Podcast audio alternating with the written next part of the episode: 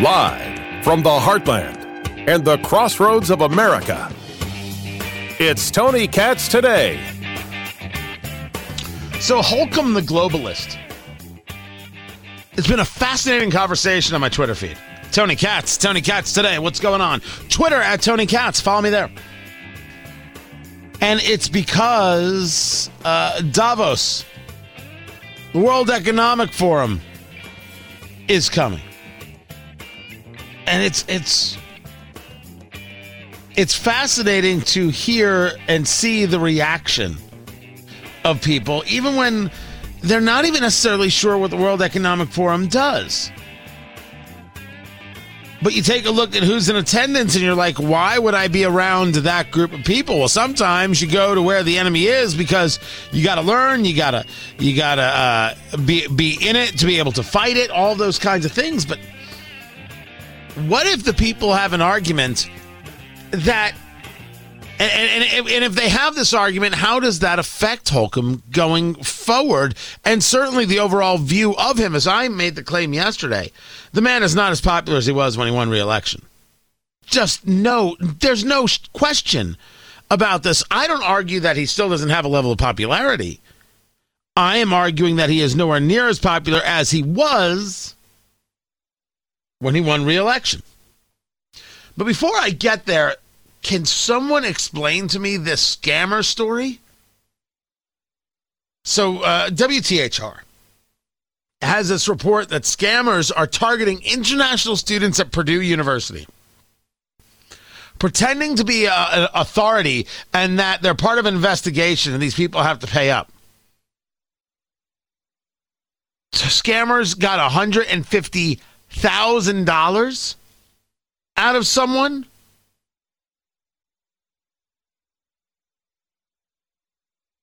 a caller telling students that they're with U.S. immigrations and uh, oh we've got this problem we've got that problem and there's you have to pay some sort of an immigration bond and you know the, the students like what are you talking about look look your immigration status and you start preying on on people's uh, you want to call it their vulnerabilities you want to call it their insecurities you want to call it uh, a fear of losing a, a, a status or, or a livelihood and it reminded me of this story where there was a somebody had prank called a pizzeria and asked for the manager and claimed that they were law enforcement and that they had reason to believe that one of the employees was was involved in, in a theft ring and a drug ring and said you need to strip search this person. And the manager did it. Was it mcdonald's? Yeah that's just a crazy story and you you listen to that story you're like how in how in the world could someone fall for something like that? It's compliance it, theory. It's a vote it's a voice on the th- phone and that's exactly what it is producer ari. Right? It is this idea that we as as as a civilized society when somebody makes a claim about something we, we take them we take them seriously we we take it as as something that is important, that something we should listen to. Why would somebody lie about, about that kind of thing? Right? So the psychology of it, the psychology of compliance and techniques of compliance is that and, and you see this for ha- happening for example in sales people push for something and you don't want to necessarily let them down. You, you're not, you know, you, you can get yourself talked into it. It's really something else. I can tell you that while I'm aware of many things, that that's clearly happened. Somebody suggested something to me. I'm like, all right, I'll do it. I will tell you that it's one of the ways that I am I am not a great salesman. In that I approach things honestly, clearly, and thusly. And they're approaching things like, I got to get this guy to buy two more things. Even when someone tells me oh, I'm not so sure, I don't then come back with, well, well, we, we could do this or no, no, no. You're not. Let me show you the value and how important this is, which I've learned to do. I don't. I don't go to a lower price. I go to the value. I had to teach myself that. It took. It took a lot. But When someone tells me, uh, I'm not interested. I'm like, okay, thanks. I, I don't I don't go go back to it. It's one of the reasons I've come to realize over the last few years, and I've made changes on this. Uh, I, I am not the person to sell me. Nope, nope, nope, nope, nope. And I've had people say, no, no, you're always your best salesperson. Bull crap. Other people are way better at it than I am. Way better. I'm pretty solid at creating content. I could tell a story, I could share a conversation. Let somebody else go about selling it. I find I'm much better off. Much better off that way. But people want to believe. They want to be re- re- respectful.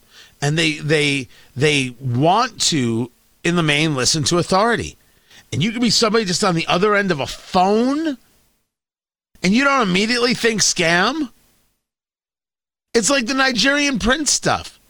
How does that still work it's the but, same thing with like people false confessions you say how could someone ever admit to a crime they didn't commit happens all the time but is that uh, through manipulation or is that through get uh, through, right? Uh, that's my take. It's manipulation. You're trying to take somebody under duress and get them to believe they did something they didn't do. I throw cops in jail for hundred years for that stuff. I despise that kind of action, but it is strange that people will admit to something that they did not do, because in the end, you may have done something and you want to be helpful and crazy. So I take a look at the scam in Purdue, and I'm like, how, how? does this work? I hope they throw these people in jail for a million years. It is the scam, this idea of authority, that brings us back to this idea of where Governor Holcomb is going and the World Economic Forum in Davos. And why is he going? And you take a look at some of the things uh, they they do and they believe in, and and and how they they talk about things like the Great Reset. It's a very pertinent question to ask how do we build back better? To build back better or whatever. We have a chance to reset the clock and build back better than before. To build back better than before. Remember the, the terrible damage of COVID as we try to build back from this uh, global pandemic. Joe Biden calls it Build Back Better. Build Back Better building back better. To do things differently, to build back better. We're going to build it back better. And build it back better. You start to get an idea of how frightening a concept this is. What do you mean better? You fools, whether you're Nancy Pelosi or Barack Obama right there, or, or Justin Trudeau or Boris Johnson, you have something better than capitalism? no, you don't. No, you don't, you lying. I can't say it on radio. You don't have anything better.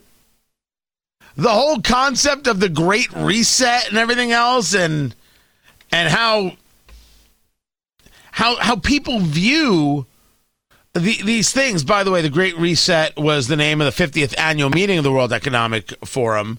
That was in uh, 2020. So it's not like I invented this. But you see how things move from this, like, for example, with ESG, environmental social governance. You saw Tesla taken off the S&P ESG list because they are not good enough to the environment. It's freaking Tesla. It's electric vehicles. Not good enough. You mean it didn't fit the the uh, objective uh, that the government wants in terms of changing of attitude, of personality, of beliefs, of theories? It's compliance. Build Back Better is about creating more compliance. ESG, as put forth by the United States of America, saying, well, if you don't meet these goals, you can't get loans. You don't meet these goals, you can't get government contracts. You don't meet these loans, we, we shame you, or, or, or these goals, we shame you. And we dismiss you if you're not diverse enough, if you're not taking care of the environment enough. It's about compliance. In the same way, they're scamming students at Purdue. It's flat out evil. It's saying we're the authority and you must do what we say to you on all of these subjects, or else you do not get the chance to disagree. The only thing you get to do, the only thing you're allowed to do, is comply. Anything else will be met with sheer force to get you to comply by preventing you from being able to make a living. In the 2022, uh, uh, according to uh, some of the resources I have, uh, the things they'll be talking about the global collaboration village, staying on course for nature action, accelerating the reskilling revolution for the green transition, the future of globalization. And of course, there's going to be a special address by Vladimir Zelensky, the president of Ukraine. And while I'm somebody who supports helping Ukraine in the fight against Russia, I don't believe in supporting in sending any troops, and I'm not interested in any nation building. I'm interested in destabilizing Putin and then taking advantage of that destabilization. So who's attending? Well, I told you Eric Holcomb is attending, the governor of Indiana. And you could argue that you attend something like this because you make some good contacts and you talk about bring business in. The only other governor attending is Larry Hogan. He's the governor of Maryland. Republican, so he claims. Pat Toomey, the senator from Pennsylvania, guy who voted for impeachment. Then Seth Moulton and Sheldon Whitehouse and Ted Deutch, Al Gore, John Hickenlooper of Colorado, another Democrat, Ted Lieu of, of California, Chris Coons of Delaware. Now, Darrell Issa, congressman from California, a Republican. Ann Wagner, congresswoman from Missouri, a Republican. Uh, you have um, uh, Michael McCaul, congressman from Texas, a Republican. There are Republicans who are going. John Kerry will be in attendance. There's a real question as to why you would go to an event like this. And I could listen to an argument that says it allows Indiana to do this or that. But what about what it does to Governor Holcomb? What about the statement that it is indeed making and that people are sharing? Because what they know about the concept of globalists could fall into some level of just flat out conspiracy theory. I'm not saying no. That sometimes when you hear about, oh, the globalists, it's just people talking out their butt. But when you see the kind of people who attend the event, don't you ask yourself, what kind of company am I in? And when you see the kind of things that the World Economic Forum has been talking about in the past and now, don't you say to yourself, are these the kinds of things that move Indiana forward? Is this the kind of thing that we want to get wrapped up in? Or is this the kind of thing that we should say, you know what, let's stay far away from that? Let's do things on our own. Let's build things on our own. Let's grow things on our own. Let's find other groups and organizations that don't believe in this idea of globalization, but believe rather in the ideas of competition and trade uh, amongst friends and partners. That isn't really predicated on an idea of control. If only because the association is a problem because the people who go to this are the same kind of people who believe that you should comply. It was Gina Raimondo. She is the Secretary of Commerce. She got asked a question about costs, about putting clothes on your kid's back. Listen to this if you remember. This was just a week ago while Americans are struggling and seeing their paychecks shrink, uh, a 24% increase over FY21 levels for NOAA uh, doesn't really help families put food on the table or clothes on the back at a time when inflation is at a 40 year high. Can you talk about how this massive allocation of funds helps to combat inflation or deal with supply chain issues that you say are so important? Yes. So, look, we, we, we believe climate change is an existential threat. So, you know, children won't forget about clothes on their back. They're not going to be able to have a life if we don't deal with climate change. You see, parents, stop worrying about your children You need to listen to us. We know what to worry about. Putting clothes on your kid's back is so selfish. You need to do what we tell you to do about climate change. That's what matters. That's not what matters to a parent at all. Making sure their kid doesn't go to school naked or actually has pajamas to sleep in, that's what matters. We have a shortage of baby formula, and nowhere has the, the, the federal government even had the decency to say, you know what? Uh, people used to make baby formula all the time. There are recipes out there. Check with your doctor. First things first, get your baby fed. As a matter of fact, at the CDC, they've got a list of 10 recipes that they think might work for your child. Check with your doctor and see which one works best. Now, here's what we're going to do about baby formula shortages. They didn't do that. They decided to blame people politically, and then we'll handle this, we'll solve this. Is that the is that the group you want to be connected to? As a matter of fact, they told you don't make baby formula. Comply, comply, comply. Better your child starve than you make formula. Son of a gun. So, as for why Governor Holcomb is going, honestly, I don't know. I do not know. But if it's to learn uh, more ways to be part of the compliance society, that'd be a real, real damn shame. I hope that's not the case.